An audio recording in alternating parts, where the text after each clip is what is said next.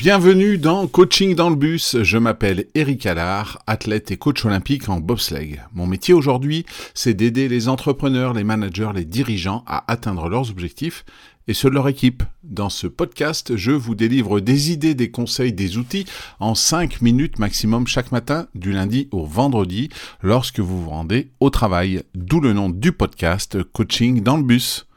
Dans cet épisode, nous allons aborder le rôle crucial du leader en temps de crise. Les crises, qu'elles soient économiques, sanitaires ou organisationnelles, mettent à l'épreuve les compétences de leadership.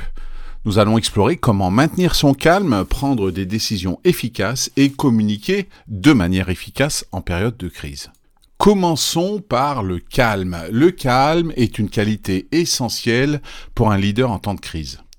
La capacité à rester serein et réfléchi face à l'adversité influence non seulement la prise de décision du leader, mais aussi le moral et la réactivité de son équipe. Le calme va ainsi permettre au leader de penser clairement et d'éviter des réactions impulsives ou émotionnelles. Cela va l'aider à évaluer la situation de manière objective et à élaborer des stratégies réfléchies pour faire face à la crise. Alors comment un leader peut-il maintenir son calme? Maintenir son calme en situation de crise nécessite tout d'abord une bonne gestion du stress, ensuite une confiance en ses capacités et une perspective à long terme sur ce qu'il peut se passer. Des techniques comme la méditation, la respiration profonde ou la pratique régulière d'exercices physiques peuvent ainsi aider à gérer le stress et tout ce qui va avec. Le deuxième point important à prendre en compte en situation de crise est la prise de décision. C'est un aspect critique du leadership. Les décisions doivent souvent être prises rapidement, avec des informations limitées et dans un contexte d'incertitude élevée qui ajoute par exemple du stress comme on a pu le voir sur le premier point qui est de garder son calme. Une prise de décision efficace peut en effet fortement limiter l'impact de cette crise et tracer la voie vers la récupération d'une situation normale car les décisions prises en temps de crise peuvent non seulement avoir des conséquences immédiates, mais aussi sur le long terme sur l'organisation et ses parties prenantes. Pour prendre des décisions efficaces, un leader doit évaluer rapidement la situation, consulter des experts et des conseillers de confiance, mais peser aussi les risques et les avantages des différentes options qui s'offrent à lui.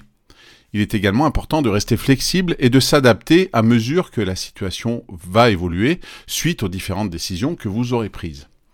Winston Churchill, par exemple, Premier ministre britannique pendant la Seconde Guerre mondiale, a pris des décisions audacieuses qui ont été cruciales pour la victoire des Alliés.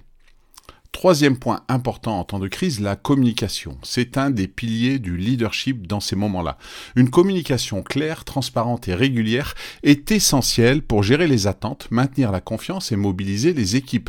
Cela permet de diffuser des informations cruciales, de rassurer les parties prenantes et de maintenir l'unité et la cohésion au sein de l'organisation.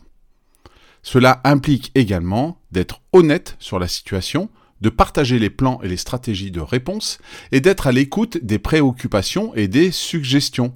Il est également important de communiquer de manière empathique et de reconnaître les défis auxquels les individus sont confrontés.